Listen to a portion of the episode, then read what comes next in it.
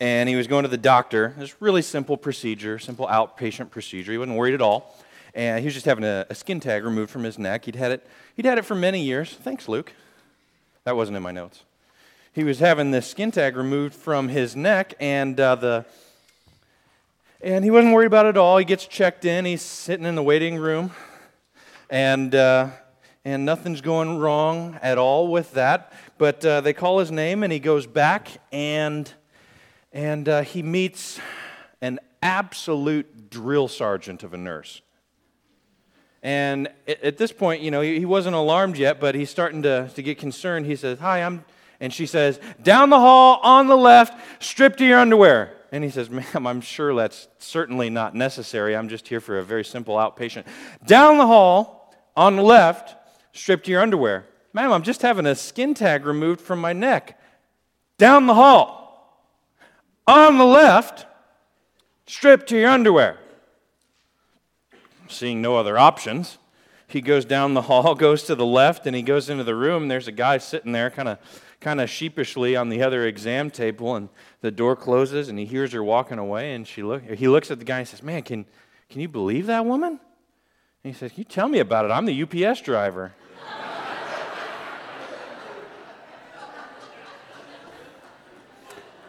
That's a silly joke. It really is. it's a silly joke, but you know what? It illustrates the way that. What am I doing? It illustrates the way that a lot of us think about God. A lot of us think about God that way, and we just say, man, God is just a grumpy old man up in heaven saying, do what I say, or I'll send you to hell. Or maybe down the hall, first door on the left. I don't think God says strip to your underwear. But we just think of God as this grumpy old man who says, do this or else.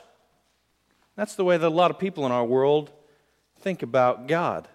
And the question that, that so many people have, the way that this question comes up in our lives and in the conversations that we have with other people, and maybe we think these things ourselves, the way that this question comes up is how could a loving God send someone to hell?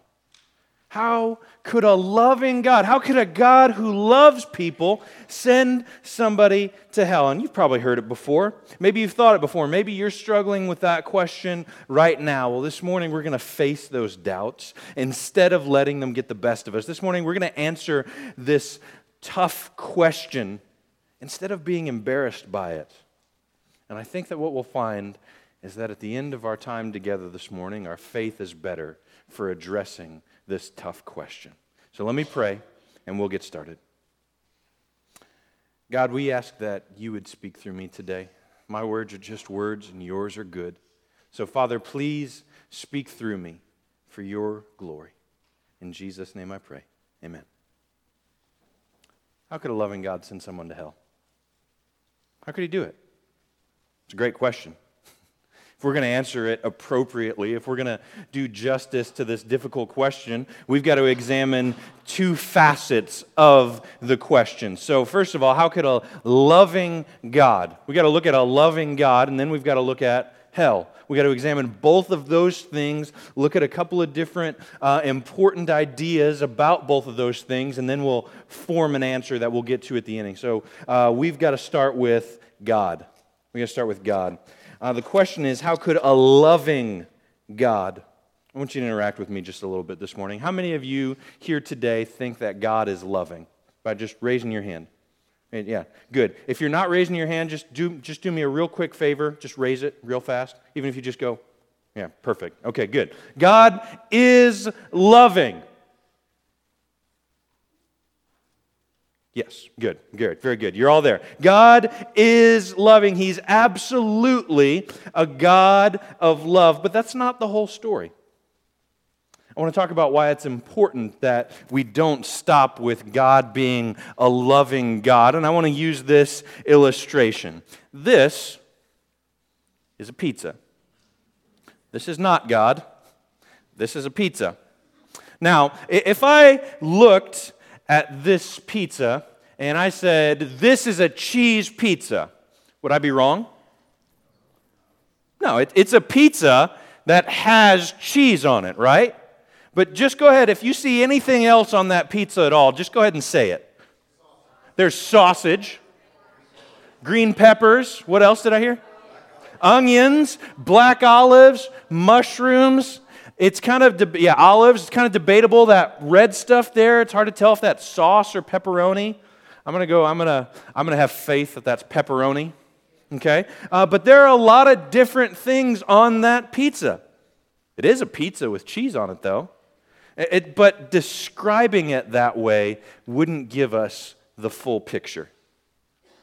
Can I propose to you this morning that when we say God is a God of love, it's kind of like calling that thing, go back to my pizza there if you would, please. It's, when we say God is a God of love, it's kind of like calling that a cheese pizza. Certainly true, but it's not the whole picture. Is God a God of love? Absolutely. But as much as He is a God of love, He is also holy and righteous and just. God is a God of love, but He is also a God of holiness, a God of righteousness, and a God of justice. As far as sinful people are concerned, each of these characteristics God's justice and righteousness and holiness, each of those characteristics is in direct conflict with his love for us. So, when we're talking about sinners, God's justice and holiness and righteousness are at, at odds with his love for us. So, while God looks at each of us and says, I love that person, I really do. I think they're A OK. That's exactly how I wanted them to be, and they're just fantastic. I like that person. I really love them. So when God says that, it's true, but He also looks at each of us and says, they've sinned, and sin has to be punished. And so His love is at odds, it's in conflict with His righteousness and justice and holiness. If God didn't punish sin, He, he would be loving but he wouldn't be just or holy or righteous. And this is a God sized problem. That's what theologians call it. They call it a God sized problem. And here's how we describe a God sized problem How does God love people and still deal with the reality of our sinfulness? How does God love people and still deal with the reality of our sinfulness? Technical term for this is a head scratcher. How does God love people and still deal with the reality of sinfulness? Well, we're on the other side of the problem when we know the solution. God accomplished this by punishing Jesus for our sinfulness. You've heard this passage before. It comes from John chapter 3, right around the 16th verse. It says that God so loved the world that he gave his one and only Son, that whoever believes in him shall not perish but have eternal life. You've heard that before, right? Maybe a time or two. Maybe you've heard it so many times that you're in danger of glossing over that verse and going, Yeah, yeah, yeah, I've heard it. I've heard it before. Say something I haven't heard. Well, what I want to do this morning is define one of those words in there. Do you see in the passage where it says gave? He gave his one and only son. I want to just spend a little bit of time talking about that. Gave, that's a fun, that's a good word, isn't it? That's, it's a, that's a good word. That's one of those words where you, you read the word gave, and it, it's kind of one of those like um, a meadow with sunshine and a rainbow over the meadow, and it's just beautiful, and it's just one of those good words. Maybe there's a unicorn flying in, and it's got the word gave written on the side of the unicorn. It's just a good, fun word. But do you know what God's giving? You know what God's giving in this text? His son. You know what I'd, you know I'd tell you if you asked me to give you my son? No. no. You, you can't have him. And, and if you persist in this, if you persist to ask this silly question, I will use every ounce of strength that I have to ensure that you never get my son. And yet, here it says that God gave his one and only Son. And yet, we're, we're, not, we're not talking about God giving his son to work on somebody's farm or, or to help out in the kitchen. God gave his son to die a horrible death so that everybody who believes in him won't have to experience the death that they rightfully deserve, but instead experience the life that only Jesus deserves.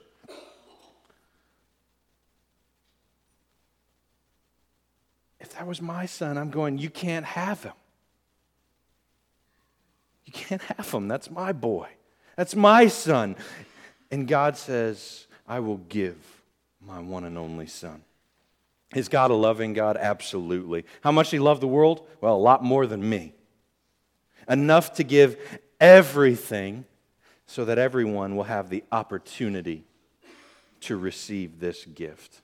So when we say God so loved the world that he gave, and we're not talking about giving Christmas presents. Okay? We're not talking about giving an endowment. We're talking about God giving everything that is so precious to Him so that all of us will have the opportunity to experience forgiveness. Opportunity is a, an important word. I, I was writing out my notes this week and, and I needed to say the word opportunity. God gave His Son so that everybody would have the opportunity to receive the gift. You see, the, there's this important thing about opportunities. In 2012, I had the opportunity to go to Romania for a short term mission trip. Didn't work out, so I didn't go. And you see, that's a, that's a thing about opportunities. Just because you have an opportunity doesn't mean you take the opportunity.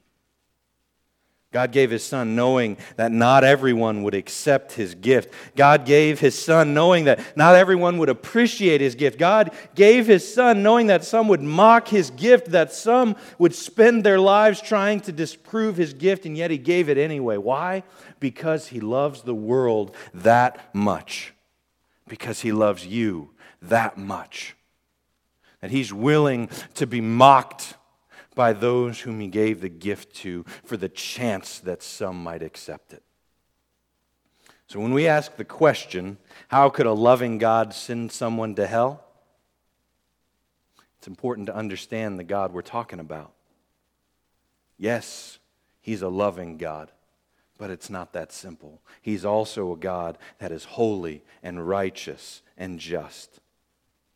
And we're also talking about a God who has agonized over your sin as he watched Jesus suffer for it. That's the kind of God we're talking about as we ask this question how could a loving God send someone to hell? Well, that's the first thing we need to do. We need to look at God if we're going to say, how could a loving God send someone to hell? We need to understand that God is more than just loving. Certainly, He's loving, He's also holy and righteous and just. That's the first piece of the puzzle. Now we got to look at hell. And I want to start with this Matthew chapter 5 and verse 22. Jesus says this I say to you, you've heard this this morning. Thank you for reading that, Beth. I, I, say to you, if you're angry with someone, you're subject to judgment. If you call somebody an idiot, you're in danger of being brought before the court. And if you curse someone, you are in danger of the fires of hell. Now, when we hear the word hell, we, we probably all have some mental image that pops into our mind, some idea, and maybe it looks something like this. Something like this. Thank you. Very good. Maybe, maybe when we think about hell, something like that is what comes into our mind. Uh, a lot of fire, a lot of smoke, heat, very, very awful, dark, a place where there is no hope, right? Um, we think about something like that. Maybe yours has more flames I don't know. But uh, when Jesus originally spoke of hell, he used a different word. He used a word, Gehenna. Gehenna. And every Israelite would have known Gehenna. That's G E H E N N A, in case you're writing down your notes. Uh, everyone in Israel would have known Gehenna. Everyone in Jerusalem would have known Gehenna uh, either by its history or by its terrible smell. I'm going to give you a little bit of background on Gehenna. Uh, it was originally the valley of Hinnom. And during the reign of some Judean kings, Ahaz and Manasseh specifically, uh, if we look back in the Old Testament, you can find their names and you can find some of the things that these guys did. And they did terrible things. And one of the things that they did is they practiced child sacrifice in the valley of Hinnom to the pagan god Molech. And so, what they would do is they would go up into uh, the, the side of the valley, and there was a, a platform, and there was a, a, a pit with fire below it, and then they would toss the babies in to sacrifice to Molech. That's pretty unpleasant, isn't it? Nobody wants to think about that. Nobody wants to have that in their past. And so once they got past that and that practice was outlawed, they said the valley of Hinnom is a cursed place. And they didn't want to use it for anything, but they did find one use for it. They turned it into a garbage dump. And so only the worthless, only the things that were useless to society were sent to the valley of Hinnom. Oh, and by the way, just so they didn't run out of space in this valley, they set it on fire. So that way the trash would continually being burned up. And by the time we, we make it to the New Testament time, uh, this is an awful place. They would find dead bodies in there. It would always smell of rot and decomposition. It was always on fire, and nobody ever wanted to be there. And Jesus says the word Gehenna. That's what the people are going to think of. A place where only the terrible, despicable refuse of society would end up the garbage, a place with a terrible past and no future that was always on fire. This is the word picture that Jesus chose to describe hell. It's vivid, it was easily understood by his audience. And I wonder if Jesus were here today and he were going to give a different metaphor for hell, I wonder what he might choose. I wonder if he might choose Auschwitz with its horrific stockpiles of human shoes and the inescapable gas chambers. I wonder if he might choose Auschwitz as his metaphor for hell. Or maybe instead of Auschwitz, he would choose a place in ISIS controlled Iraq. There's no morality, there's no goodness, there's just anarchy. When Jesus talked about hell, he wanted to convey the idea of the worst place imaginable. And while there are scriptures that talk about the fires of hell and the, the, the worm that will stay burning, uh, fire is not the most terrifying thing about this place. The most terrifying thing about hell is the complete absence of God. The complete absence of God. And some of you are going, well, we don't see God here. Nobody can see God and live. That's, that's Bible, right? We don't see God as we walk around. You're, you're right, but we do see an incredible amount of evidence of God's goodness.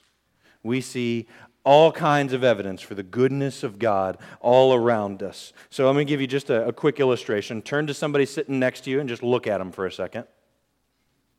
See that person? That, that person is evidence of the goodness of God. Now turn to the person you didn't choose the first time and look at them and say, Sorry. that person is evidence of the goodness of God. And, and think about what's outside right now. It's a pretty nice day outside, isn't it? The trees are starting to bloom. And uh, I, I, have a couple of flowering trees down at the house. I go outside every morning and I look at them. I just love them. I just love them. And the grass is turning green, and the sky is beautiful, and there's a nice slight breeze outside. Or maybe even later this afternoon, it might rain just a little bit, and we'll get to see God's power in a thunderstorm. And all throughout nature, we see evidence of how good God is as He put this world together in sunshine and rain, springtime and harvest, and all of the intricacies of the way that He's put the world together. We know that God is good just by looking around. Hell will be devoid of all of that. There will be no goodness. There will be no hope. When you turn to the person to your left, you will not see evidence of the goodness of God. You will see a life spent serving self. And you turn to the person to the right, you will not see evidence of the goodness of God. You will, spent, you will see a life spent serving self. And when you look out the window, I don't know if there are windows in hell, but when you look out the window, you will not see evidence of the goodness of God. You will see hopelessness and despair. If there are trees, they will never bloom. If there's grass, it will never grow. If there's clouds, they will always be gray you will see no evidence of the goodness of God. We have no way of understanding what a place like that will be like, that is completely void of the goodness of God. But that's what hell will be like. Like an ISIS controlled region in Iraq where the controlling ethic is devoid of any sort of morality. Where the cultural norm says, yeah, it's okay to murder people and kidnap people and do unspeakable things to people. Or hell will be like a concentration camp where evil hearts are in charge and hope is suffocated at every chance. Only hell, hell will be worse than that. I want to show you what Jesus has to say about hell because I can, I can hear where you're at. You're going, you're, you're, you're telling me, Tony, you're supposed to be saying that a loving God, you're supposed to be answering the question, why would a loving God send somebody to hell? And now you're up here talking about how awful hell will, will be. Why, why are you doing this? This doesn't seem to make any sense. I want to I want to show you what Jesus has to say about hell because this is an important text. Okay, ready? This is Matthew 25 and verse 41. The, the context here is judgment, but Jesus tells us something very important. Then the king will turn to those on the left and say, Away with you, you cursed ones, into the eternal fire prepared for the devil and his demons. Prepared for the devil and his demons. What was that last thing I just said? Who is it prepared for? It was prepared for the devil and his demons. Jesus says that hell is a place that was prepared for the devil and his demons. Here's why that's significant God didn't create hell to send people there, it was a place prepared for the devil and his demons. It's also a place for those who choose to rebel against God. I want to say it one other way, and then we'll move on most of the time we think of hell backwards. It's kind of like the Old Testament idea uh, an eye for an eye and a tooth for a tooth. And when we, when we think about eye for an eye and a tooth for a tooth, we go, okay, that guy slapped me, so I can slap him. That's permission to do something. That guy insulted me, so I can insult him. We think it's permission to get even. That's not why God said an eye for an eye and a tooth for a tooth. What God intended was that it's incentive to not play dirty. Don't go after that guy's eye. Why? Because he'll come after yours. Don't go for that guy's tooth. I don't know why you'd want somebody's tooth anyway. Don't go after that guy's tooth. Why? Because he's going to come for yours. Actions have consequences. It's not permission to go after somebody, it's saying, don't play dirty. We think of hell backwards too.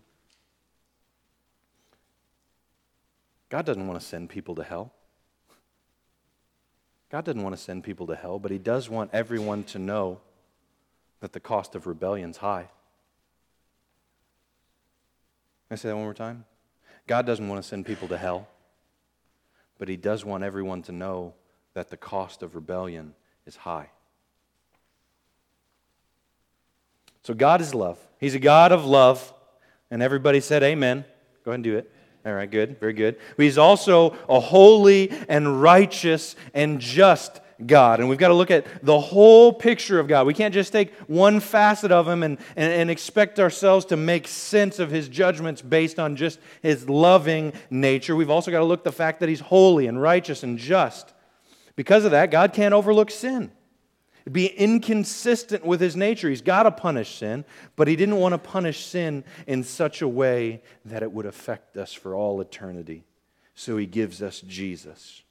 And you're familiar with John 3:16. You've heard it before. Maybe you're less familiar with the verse that comes right after it.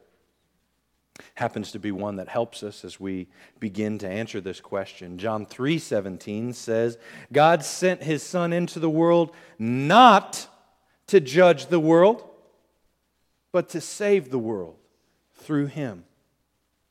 God didn't send Jesus to judge the world, but he sent Jesus to save the world. I'm just going to give you a spoiler alert. If God sent Jesus to judge the world, we'd be hearing this morning's sermon in hell.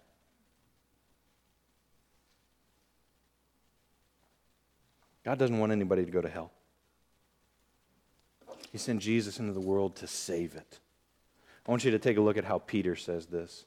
In 2 Peter chapter 3 verse 9 he says this, "The Lord is not slow in keeping his promises as some understand slowness. Instead, he is patient with you." That's good news. You know why? Because he doesn't want anyone to perish, but he wants everyone to come to repentance. Let me ask you a question. Does that sound like a God who wants to send people to hell?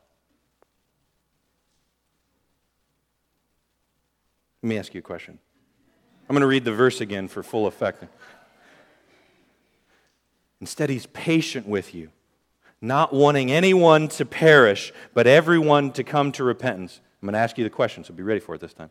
Does that sound like a God who wants to send people to hell? No. So here's my answer. If you ask me, why would a loving God send someone to hell?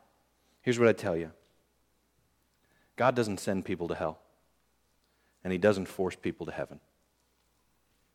God doesn't send people to hell, but He's not going to force you to go to heaven. C.S. Lewis said years ago that there are two kinds of people in the world those who say to God, Your will be done, and those to whom God will say, Your will be done. Because without the purpose that God gives me, my life is a sinful, selfish mess. I don't want God to say to me, Your will be done, Tony. That's why I choose to say, God, Your will be done. Can I submit to you this morning that the better option is to submit your will to God? God doesn't want to send people to hell, but He's not going to force you to go to heaven. There's a similar question. It's a tough one that comes up when you have this conversation. I've been having this conversation with a good friend of mine recently, and uh, he's asked this similar question. It's one I've heard before, and it goes this It's what about the fate of people who have never heard about Jesus? What, if, what, if, what if somebody lives on an island that nobody even knows exists?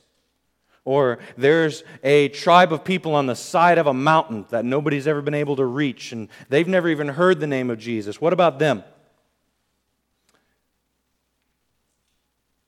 I don't know. That's my answer. I don't know. I've looked into it, I've studied it the best I can, and I don't know. And I don't like that when that's my answer, but that's the best answer I have. I don't know. And so I thought this week, as I prepare for this sermon, I'm going to dig a little bit deeper. And, and so I have a couple of friends that are missionaries. Maybe you know them, uh, Ben and Karen Pennington.